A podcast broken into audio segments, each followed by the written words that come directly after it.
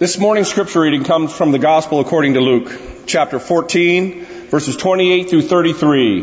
Listen to the Word of God. Suppose one of you wants to build a tower.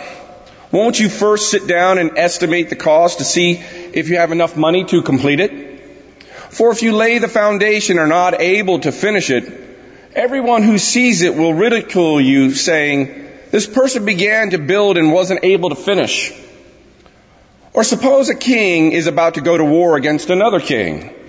Won't he first sit down and consider whether he is able with 10,000 men to oppose the one coming against him with 20,000? If he is not able, he will send a delegation while the other is still a long way off and will ask for terms of peace. In the same way, those of you who do not give up everything you have cannot be my disciples. This is the word of God for the people of God be to God. Thank you, Mark. Won't you pray with me, please? Lord God, we're going to take a look today at a portion of your word that is difficult to hear and understand. And so we pray that the Spirit would help us. Not so that we just might hear and understand, but so we might have the courage to go out and respond as your Spirit leads us. Thank you for this time. We are open and engaged for whatever your Spirit wants to do in our hearts and in our lives. We pray that in Jesus' name, and all God's people said. Hey, have you noticed that everything comes at a price? I mean, everything costs something. If, for example, you want to have good health, you got to pay the price for that. Regular exercise, healthy diet, getting adequate rest, and even that doesn't guarantee good health, but it makes it more likely. Good health comes at a price. A good marriage will cost you. The time investment in that relationship, learning to forgive, learning to communicate well. Good marriage is costly. A healthy, happy family is going to cost you. Same kind of thing as a good marriage in many ways. The, the willingness to invest the time, to listen, to communicate clearly, to forgive, to love, to support. Good family is expensive. Financial stability, all that'll cost you, right? To, to live below your means rather than above your means, to say no to the constant pull of more, more, more, to say no to the, the temptation to use the credit card to get everything and then try to figure out how to pay for it later, and instead to set reasonable limits and live within those limits and save for the future and all the things we teach at Financial Peace University here at Ebenezer, it's going to cost you to have financial stability. A good education is going to cost you, right? I'm not talking about tuition costs. I'm talking about the work you got to put in to go to class and do the assignments and study and prepare for the exams. Interesting, the uh, U.S. Department of Education a few years ago did a study in the public school system of the top achieving kids and the lowest achieving kids. The top 10% and the bottom 10%. Here's what they discovered. The top 10% studied an average of 17 hours a week and watched television about four hours a week. The bottom 10% studied less than five hours a week, watched television 21 hours per week on average. Excellence in school is going to cost you in your career, in arts, science, athletic, in every field of endeavor, there is a price to be paid for achievement, for excellence. And that price is commitment, time, discipline, effort, intentionality. And here's the deal. We can't do it all, so we have to choose wisely and carefully what we'll invest in, what we'll have our time, attention, effort, where we're going to pay the price, we've got to make that decision. And here I'm here to tell you this morning, friends, to follow Jesus Christ, to be a true disciple of Jesus Christ, it's going to cost us. There's a price to be paid. To have the abundant life Jesus promises us now, and to enjoy the eternal life He has made available to us later, Jesus promises us nothing we do in this life for His sake will go unrewarded, but it is going to cost us to live our lives for Him here and now. You have to choose what you're going to invest in, what's going to matter to you, what you're going to do with that. So welcome back to series we uh, began a few weeks ago on the life and teachings of Jesus. And right now, we're in a, a part of the series where we're looking at the stories Jesus told because Jesus was a great storyteller and he used stories to create word pictures in our mind so that then we could better understand how to live the life he calls us to live and understand the spiritual truths and principles he wants us to understand and base our life upon. And today we're going to look at a teaching Jesus gave about the cost of discipleship, what it means to actually follow Him and live the life He invites us to live and experience the things He wants us to experience. You know, uh, as you study the life of Jesus, you find that sometimes He said things that are very comforting, things that are very reassuring, things that are very encouraging, and other times He said things that that kind of scare you a little bit. Remember uh, when we first started this, that sometimes Jesus makes strong demands on us, almost unrealistic demands. Today's scripture lesson, today's teaching is, is like that. And what we find when we look at the context of this teaching is that large crowds were following Jesus. And you find this again and again in the gospel. When large crowds are following Jesus, that's when Jesus launches into these stories or these teachings about how you gotta take up your cross and follow Him, how you have to give up everything to follow Him, how, how it's gonna cost you to follow Him.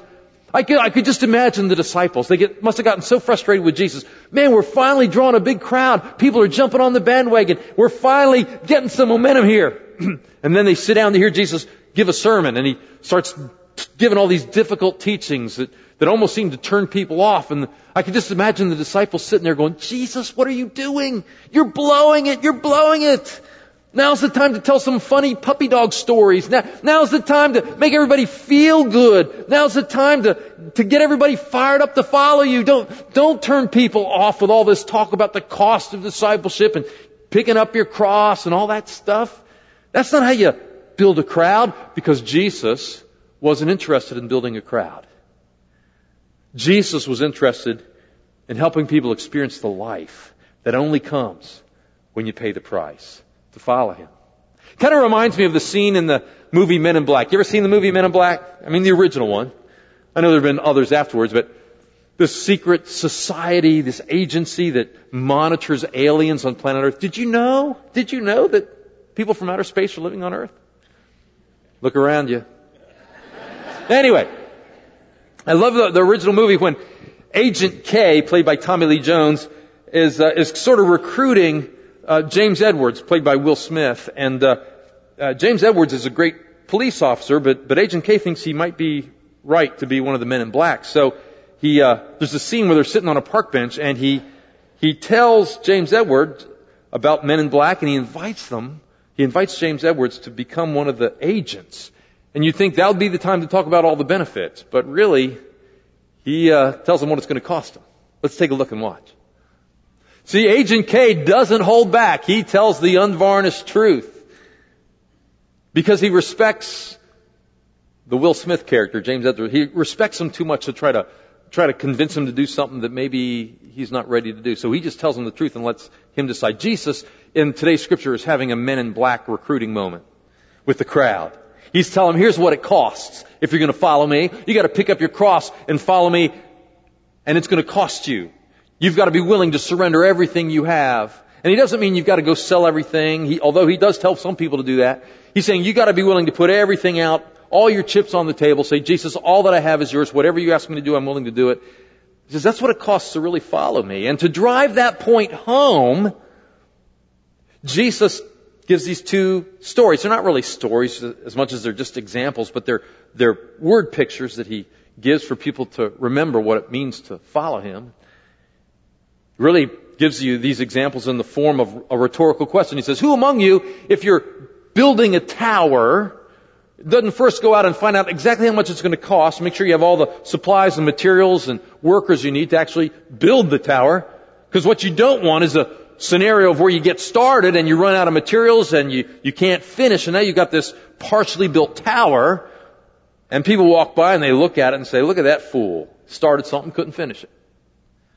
Now, in Jesus' day, they built towers for two reasons. One, to store farm equipment, and the other, uh, so you could put a, a guard at the top of the tower to kind of keep watch over the property and over the crops. So this is a realistic story people would have understood. And People would have built towers back in those days and they would have understood what Jesus is talking about. Hey, before you embark on some big building program, make sure you've got what you need and you have the resources available to finish once you get started because nothing's worse than a half-built tower. It's good for nothing. And then Jesus goes on and gives a second example. Imagine a king who is thinking about war and then has to figure out the cost of the war. Make sure you can pay that cost. And if he can't pay the cost, he better figure out terms of peace, but he better sit down first and figure out what it's going to cost. Now, we always uh, mention this when we talk about the stories of Jesus. They have one primary point they're trying to make. And the primary point Jesus is making with these two illustrations or, or these two stories is this. Count the cost. If you're going to follow me, it's going to cost you. It's going to be worth it. But it is going to cost you. And it's going to cost you commitment to live the life I call you to live. To be a true disciple, not just part of the crowd, not just be curious, not to just be a casual admirer of Jesus, but an authentic disciple. Not just because of the eternal life you get when this life is over, but because of the kind of person you become in this life as you live out that life. I always tell people all the time, you should accept Jesus as your Savior and live for Him, not because you might die tomorrow, but because you'll probably have to live today. Right? And living today in this life, Jesus' way, living Jesus' way is the best way to live. Because of the person you become in the process. So in the time left this morning, let's consider the cost of discipleship. What does it mean to really follow Jesus? There's lots of things we could talk about, but let me talk about these two ways we have to pay the price to follow Jesus. First, we have to pay the price of personal sacrifice personal sacrifice. Sacrifice is central to the teaching of Christianity. First of all, the sacrifice that Jesus makes for us on the cross, but then the sacrifice He calls us to make in response to live our lives for Him. The message of Christianity is simply this. Jesus died for me. Now I live for Him. Jesus died for me. Now I live my life for Him. That means I prioritize my time, my activities, my priorities in such a way that they're reflecting the life Jesus calls me to live. I have to sacrifice my selfish desires, my selfish attitudes, my selfish comforts and appetites in order to pursue the life Jesus invites me to pursue. It takes sacrifice to forgive people when they've hurt you. It takes sacrifice to be in church on Sunday. It takes sacrifice to have a quiet time in the morning. It takes sacrifice to tithe and be generous to the kingdom of God. It takes sacrifice to hold your tongue and not say what you feel like you ought to say to tell somebody off. It takes sacrifice to do all kinds of things for the Lord. I, you know, we, uh, we had the vacation Bible school this past week and, uh, I was talking to one of the guys who was working for vac- with Vacation Bible School this week. He was he was telling me what his week was like this past week. He uh, he leaves the house at five o'clock in the morning because he works up in Ashburn, so he has to commute all the way up there. He gets off work and then fights I-95 traffic to get here at church just in time for the start of Vacation Bible School. And then he serves at Vacation Bible School for a couple hours. Then he gets home around 9.30 and goes to bed. Then he gets up the next morning 5 and does it all over again. Here's a guy with every excuse to say, I don't have time for vacation Bible school. I got a busy job. I got to get up in the morning. I can't be out all night, all week doing this sort of thing. But instead, he was willing to make a sacrifice to bless other kids, to advance the mission of Christ in their lives. And when people make a sacrifice, it's, it's powerfully inspiring. I, I, I was thanking him for doing this. Oh, he said, hey, don't, don't thank me. He said, this is, this is so worth it. This is so worth it for me. I'm getting more out of it than, than the kids are. You know, there's a real connection between love and sacrifice. Have you ever thought about this? That the more you sacrifice for something or someone, the more you, you grow to love them. This is why parents love their kids so much. Because kids require so much sacrifice. And the more we sacrifice, the more we love, provided we're sacrificing with a heart of gratitude. And what Jesus invites us to do is when we sacrifice for Him, not to focus on what we have to give up for Jesus, but to focus on what He gave up for us. And out of a heart of gratitude, we sacrifice because He was so good and is so good to us. And we're willing to do the things He invites us to do for His glorious purposes in the world. And our love for Him grows. Here's the truth. If you don't sacrifice much for the Lord, you won't love the Lord very much. And if you don't love the Lord very much, you won't sacrifice for Him very much. Good question to ask. What sacrifices am I making in my life these days out of gratitude and love for my Lord who gave himself up for me? One of the reasons I challenge people today to sacrifice is because I know that'll help them grow in their love for Jesus.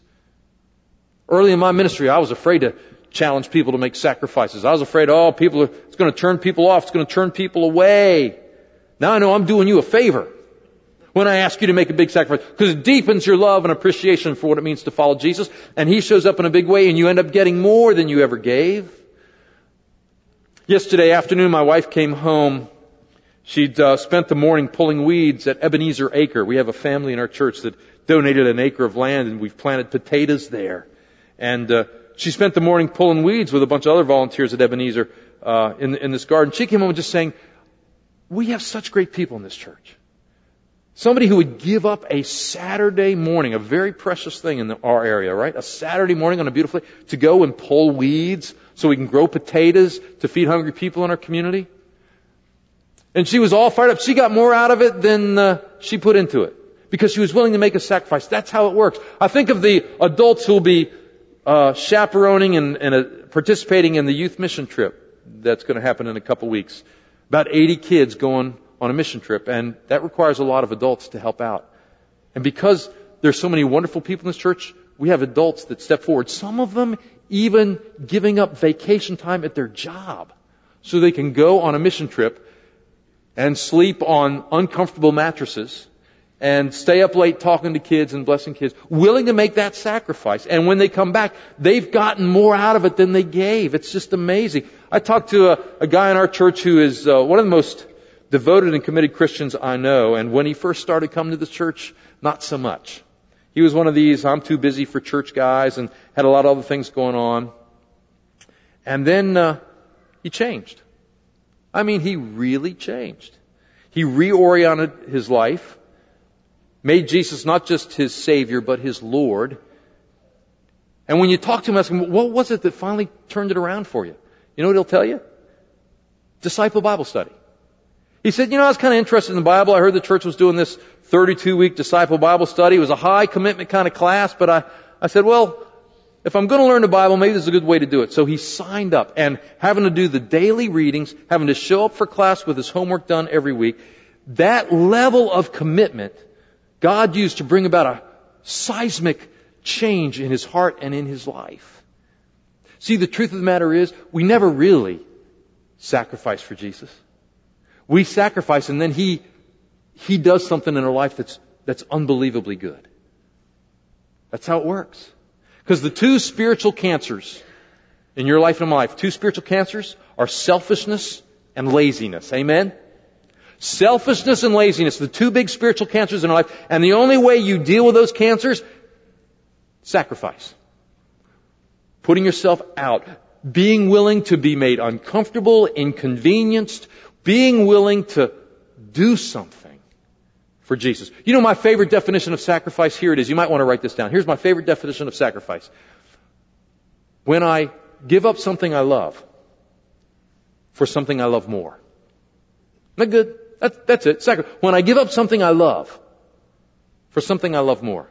When I give up my comfort, when I give up my convenience, when I give up uh, something that I think is important for something I love more. And sometimes you and I, we get stuck in our faith because we stop sacrificing. We, we get to a place where, man, the price is just too high to keep growing in my faith, to keep serving, to keep loving, to becoming to follow. There comes a point where, man, I just would rather stay comfortable right where I am. And the Lord says, no, no, you gotta, you gotta pay the price. You gotta keep living for me. Which leads us to the second price we gotta pay. Not only sacrifice, here's the second price. Perseverance. Because it's easy to get all motivated and emotional and excited and make a one-time sacrifice. Can you do it day in and day out, week in and week in, out, year in and year out? I come across folks all the time. They, they start coming to church, start getting excited about the Lord. They say, oh, Ebenezer is the greatest church I ever met. Oh, I'm, I'm so committed now. And then six weeks later, they're gone. Where'd they go? I don't know. They're just one of those folks, got all excited and then, poof, other things. See, you gotta persevere. Not only do you have to sacrifice to be here this morning, God bless you for that, you had to persevere. to be here, and you'll have to persevere to be here next week and the week after and the week after. See, to be a living sacrifice day in and day out, week in and week out. You know the problem with a living sacrifice? It keeps crawling off the altar. So you gotta put it back up there. Do it again. That's why the apostle Paul says, run the race with perseverance. Finish the race. I'm reading a book right now by Angela Duckworth. It's called Grit. Really interesting book. Angela has spent years studying people who are very successful and accomplished in a variety of fields of endeavor, and she's been identifying the qualities that lead to success. And here's what's interesting. Talent is one of those qualities, but it's not the top quality. It's, it's way down the list. The number one quality that all successful achievers have had, perseverance, grit, uh, an ability to to overcome obstacles and keep working and not give up, resilience, tenacity. And here's what uh, Dr. Duckworth points out. She says, grit has to do with how you talk to yourself when you're going through difficulty. What, what psychologists call your explanatory style. The words you choose to use to interpret what you're going through to yourself. And what they've discovered is people with, without grit, people who quit and give up, use the word but a lot. They use the word but. And the word but introduces an excuse they're going to give to themselves to let themselves off the hook so they don't have to keep trying anymore. I, I know church is important, I know, but I'm really busy right now. I, I know I ought to have a daily quiet time, but, but, but, man, have you tried reading the Bible? I, I know I ought to be generous financially, but, but, but, but you know, right, right now I got a lot of bills going on, right? I know I ought to forgive that person, but, but you know what they did to me?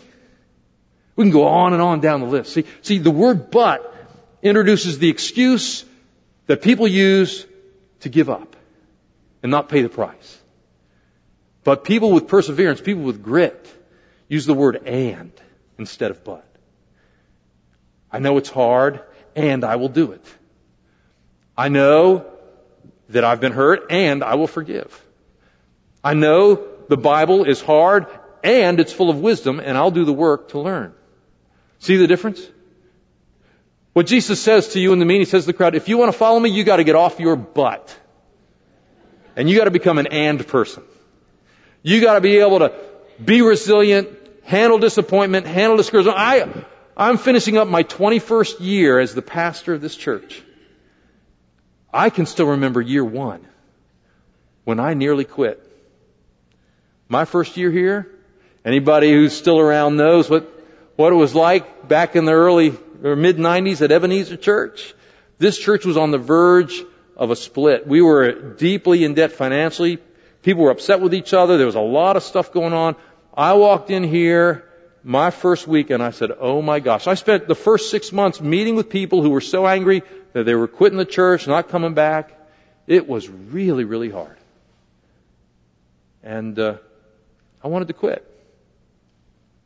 I'm so glad I didn't. A lot of you are in situations where you just want to quit. And I'm not saying you should never quit, but here's what I'm saying. Don't quit too soon. Because you know what? Quitting is a disease that gets easier and easier. Isn't that true? You quit in something, then you're going to quit something else, you're going to quit something else, you're going to quit something else. You start quitting stuff, you'll be a quitter your whole life.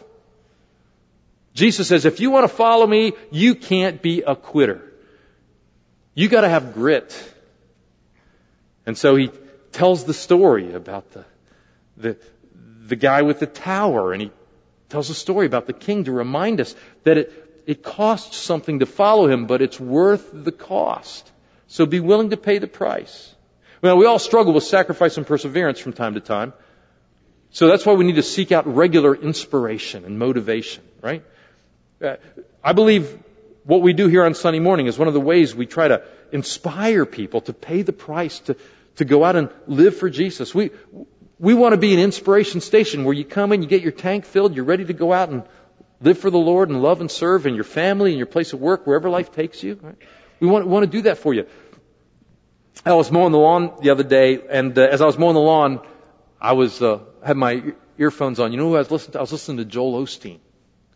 Now, People, some people don't like Joel Osteen. He, he's not my favorite preacher, but here's what he does really well. he encourages.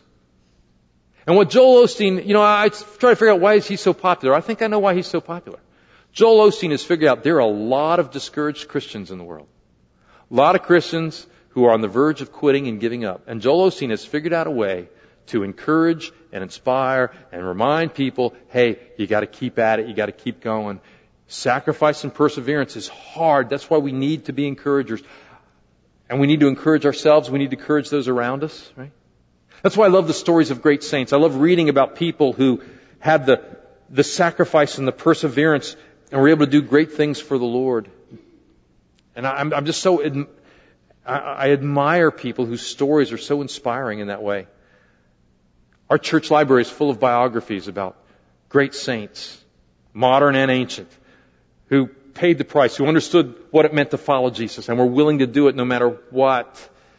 I went through a period of time when I was struggling in my preaching not long ago and just started to lose my love for proclaiming the Word of God. And a friend gave me a book called Listening to the Giants about some of the great preachers and the way they had to work and study and prepare to, to preach. And it, it just reminded me that if you want to serve the Lord in whatever vocational calling you have, you, you gotta be willing to, you, you've got to be willing to sacrifice and persevere. It was very inspiring to me Today in the gathering room, we got a table with books and movies that are inspiring. Inspiring and, and encouraging to those who are trying to live out the Christian faith. We got a movie called uh, Chariots of Fire if you want to check it out. How many seen Chariots of Fire? It's worth seeing again. It's about Eric Liddell. Eric Liddell was an Olympic athlete in the 1924 Paris Olympics. And uh, he was a favorite to win the 100 meter sprint Except he never ran the race because the qualifying heat for that race was going to be held on Sunday. And as a devout Christian, he didn't feel it was honoring to the Lord for him to run on the Sabbath day. Now, whatever you might think or I might think about how you go about honoring the Sabbath, you gotta say this about Eric. He was willing to sacrifice his chance at winning a gold medal and not run on the Sabbath day in order to honor the Lord. Then at the last minute, he got put into the 400 meters, which you know, he, he was not good at running. He'd tried it before and had not done well. He wasn't even favored to, to get any kind of medal in that. But as he was walking up to the starting blocks, uh, a fellow Olympic athlete gave him a little piece of paper, just put it in the palm of his hand. He opened it up. It was 1 Samuel 2.30. Those who honor me, I will honor, says the Lord. That little piece of inspiration motivated Eric Liddell. He ended up not only winning that race, he set a world record, that stood for 12 years, got the gold medal in the 400. He wasn't even supposed to do well in that race, but he did. He honored the Lord and the Lord honored him.